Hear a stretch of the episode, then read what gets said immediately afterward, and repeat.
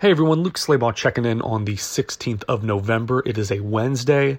It is also the same day as the XFL draft.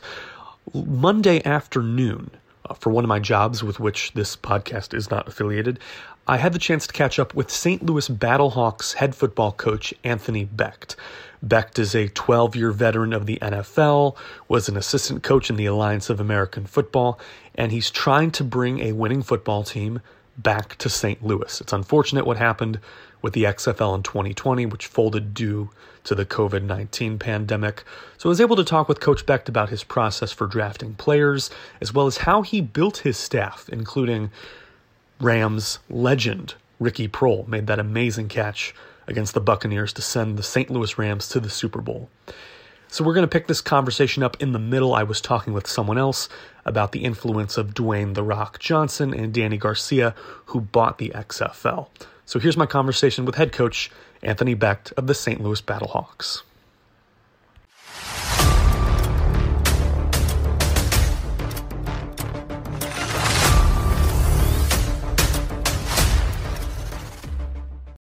I mean, the power hitters right there. I mean, that's you know, those those folks are are good to put behind anything at this point, which is great. So I'm glad they're on our team. That's for sure. Perfect. Well, Anthony, it's nice to finally meet you to make your acquaintance over the computer screen over the phone. Um, and Brian, um, I'll catch up with him a little bit later to talk things on the business side of the house. Um, you just set up your draft board. You're fresh out the war room how would you describe the energy in that room? Yeah, right now I'll tell you it's a lot of hard work. Uh, you know, myself and our DPP slash GM Dave Boller's done an excellent job along with our staff of just going through over the eighteen hundred different players in this in this pool. There's a lot of guys. Uh, you know, narrowing it down to just who we like uh, has been very difficult. You know, we we tried to give everybody an equal opportunity to be evaluated. Uh, you know, it's not just the NFL guys that got cut in preseason. It's guys that have been bouncing around leagues and have, you know, been out maybe a year or so and and just kind of evaluating everything they've done so that we can put together the best uh, players we can and and that's our goal is is to choose, you know, kind of trust our board that we put together and and then we got to coach them up at the end of the day. That's going to be the biggest thing and and when we do that, we, we feel good. We'll feel good about what we have. Yeah you're an offensive guy. You've got the number two overall pick coming up that was just announced. Which tangible qualities and intangible qualities are you prioritizing when you make that first pick? Well, you know, I'd love to have guys obviously that uh, have high character. They're hard workers, and you know, they're they're not me guys. I think that uh, a valuable trait to have is is to be a very uh, you know a person that's confident in his own abilities, but in the game of football, we're looking for guys that can play together. If we can play together, that ultimately will give each individual player their best opportunity to go to or advance to the big the highest stage in this game. So um, you know, I, it really doesn't matter if you have the first pick, second pick, in my opinion. Everybody's going to have different views and angles. Uh, you know, some people might not even know some of the or familiar with some of the picks that go early in this draft. Uh, I think the biggest thing is just, at least for our our fans in St. Louis, is to just trust uh, our evaluation and who we are looking at. And you know, sometimes our best player may not come till the fifth round. It's it's very different than the NFL draft. You know, you have a clear, concise, maybe list of ten or twelve people right in the top five of the draft. Everybody kind of has an idea, but when you're talking about the XFL, it's a little different because you know you're not going to get those kind of players uh, with name recognition per se. Uh, in a lot of these picks. So it comes down to really evaluation and and and and, and believing in what you're seeing. So uh, yeah, we do have the second pick. Uh, you know, we're looking for a combination of great intangible, intangible ability, and if we can do that and get those guys to buy in, which we feel that we will, uh, we're going to have a great team. That's an excellent point you made about rolling the dice, kind of gambling, given the criteria that you have to evaluate this talent at the top of the draft which criteria are you looking at to make sure that that first pick that you have and every pick you have in this draft are that, that, that that's the type of quality of player that we want physically on just the tangible skills on that side of the ball yeah tangible skill i mean to me the film doesn't lie right so you know we have uh maybe some boxes myself Dave Boller, we all look at things differently on film, but in general, we're looking for the same kind of characteristics. But you know, if I can find, you know, for instance, as an example, offensive lineman, you know, the biggest thing that I always look for is a guy's ability to finish to the whistle. And that shows up on film. You know, you'll see a guy finish a guy and he's going and he's driving him and he's cutting him off and whatever, whatever he's doing. And, you know, just enough to either save the quarterback from getting sacked or getting that running back the extra yard versus guys that, quite frankly, you'll see maybe just stop at a certain point, maybe look around. They're trying to figure out where the quarterback is. And by that time, it's too late. So I think that's a real easy, you know, point for me at least from an offensive line. Okay, like this is a feature that I'm looking for. It will show up on tape and I can put that high on the list. And if that's there, then I know that he's coachable. I can coach him. You know, his technique might not be the best, but at any token, you know, we feel like, you know, that's a starting point. Like, is this guy care? Does he does he want to does he have the attitude to go out there and just finish it regardless of how it looks. You know, he's willing to do whatever he can to prevent a sack or get the extra yard. Those things show up really clear on film to me. And what's the starting point when you're evaluating skill position players? Yeah, that's an interesting one, right? I mean, obviously, guy looks can look good in shorts or look good on film, can run. You know, I think it's just a combination of, you know, does can he catch the ball one in open space, which is obviously going to be high?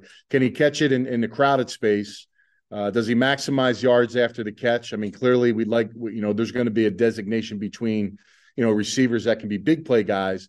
And of course, maybe a receiver that, okay, look, he may not have the quickness or the ability to get, you know, run 80 yards for a touchdown, but he'll catch anything in traffic and double coverage. He'll go up and get the football, and you know he's going to be an accountable player. So uh, I think those things I, I think will will be a mix. And then you have to do a little homework, I think, on you know, you got to call some people, you got to talk to the player, talk to the former team he was on, the coaches, and say, listen, is this a good guy? Is this a guy that, you know, look, he shows everything on film. You know, what's holding him back? And and if again, if it's something that's not important in your in our department and what we feel, then you know, we're going to go for it. And we, you know, we feel like with our coaching staff, we can get these guys to succeed as long as they can, you know, hit those requirements that we're looking for. And if they do, then you know they're definitely going to be a, a, player that we want to select in in this year's draft. Yeah. Anthony, you had a successful career as a player, and this league is all about the talent that has something left to prove. What do you have left to prove in the game of football?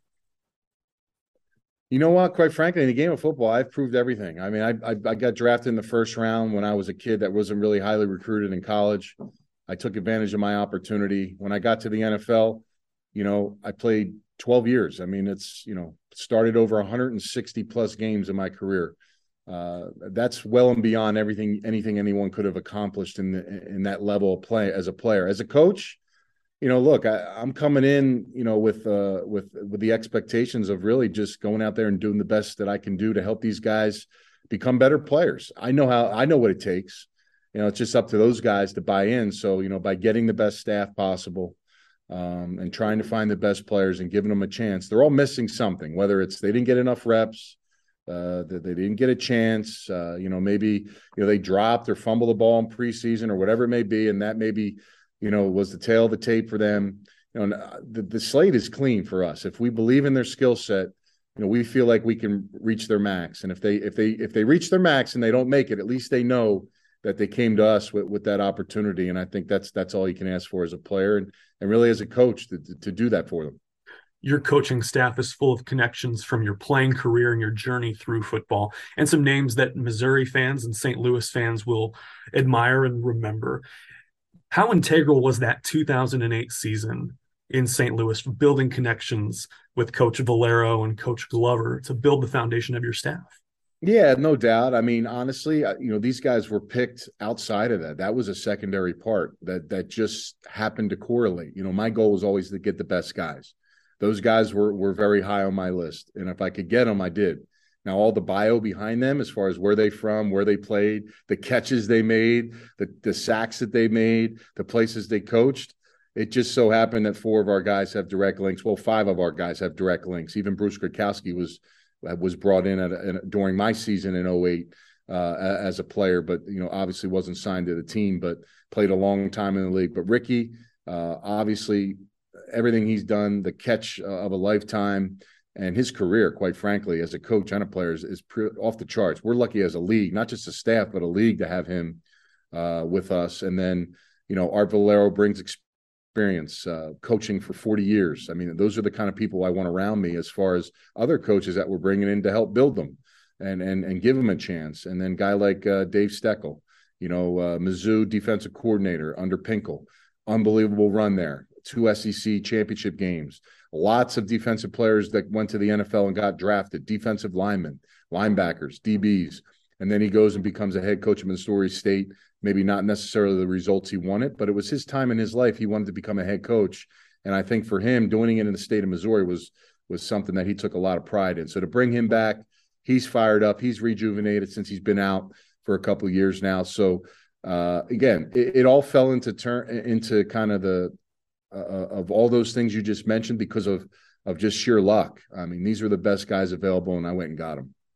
So you, to confirm, you did have direct influence in telling someone above you, "Hey, I want this guy for my defensive coordinator. I want this guy to coach running backs."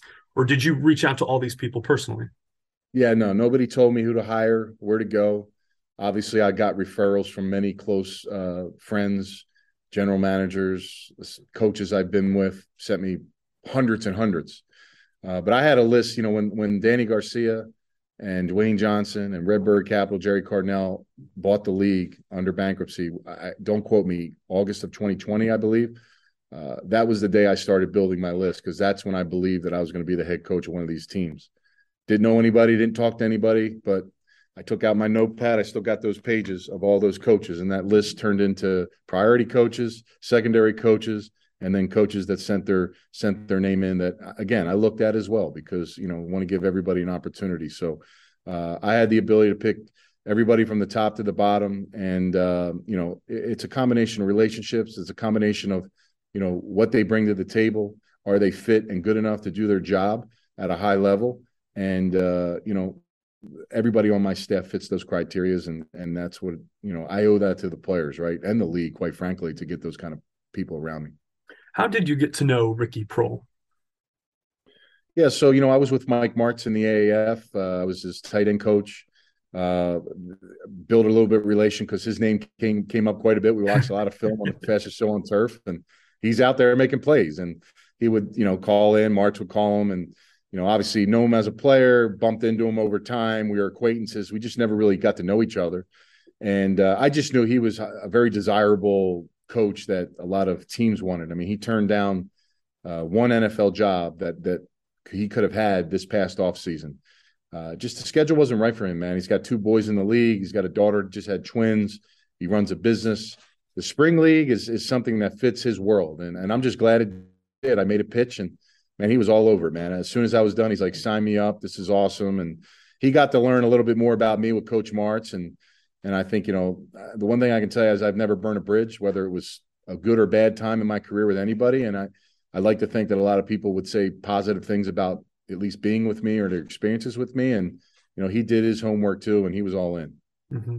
We're anticipating announcement fairly soon on the assignments of quarterbacks. I think there's a pool and getting to figure out how that works. Do you all know who's going to be assigned to you at this point? Um, you know, right now, I, I think uh, you know when we announce this on Tuesday, uh, everybody will hear and know. Uh, we put a lot of work into this. Myself, Dave Boller, our uh, offensive coordinator, Bruce Gradkowski. I mean, hell, we we probably have 50 quarterbacks just going through and trying to figure out exactly what we wanted, why we wanted it, and who fit it the best. And uh, you know, we had to we had to do some recruiting. I mean, uh, but I'll tell you, the sell was easy once we had the conversations. We feel like not only did we get are we going to get the best one, two, but three? We think we got the three best quarterbacks in the draft. We think that each one of those quarterbacks could start on any team. And uh, I think it's uh, there'll be three names that St. Louis will will embrace, will know, and uh, can get behind. So the selections have been made. Potential local ties with any of those?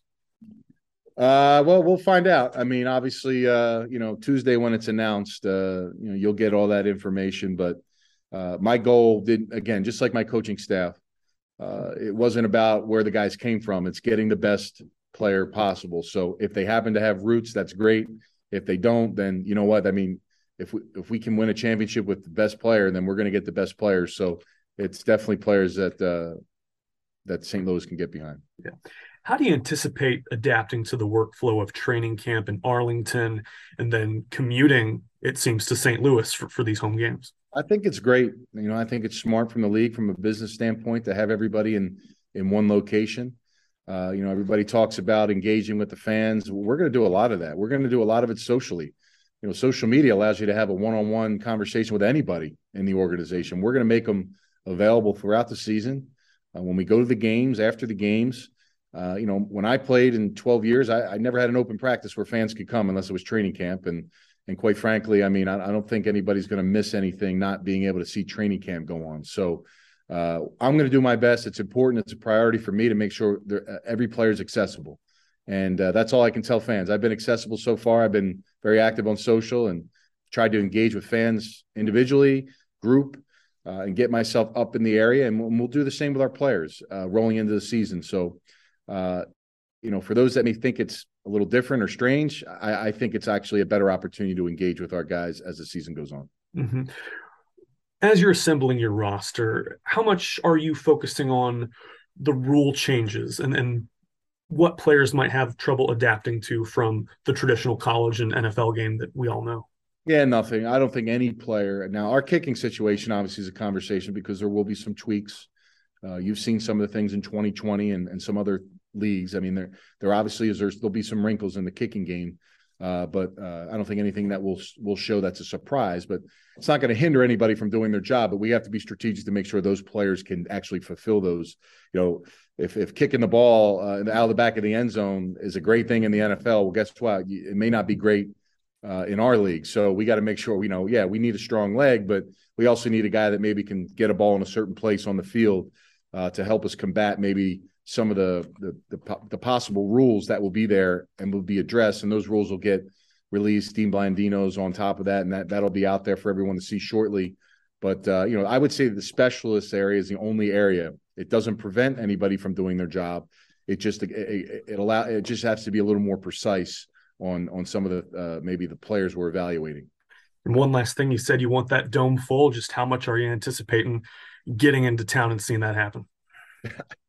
I can't wait to walk out of the dome the first game, whenever that is. You know, I I, I told the St. Louis, and I'll continue to tell them the fan base, you know, trust me to do my part and get you a great product.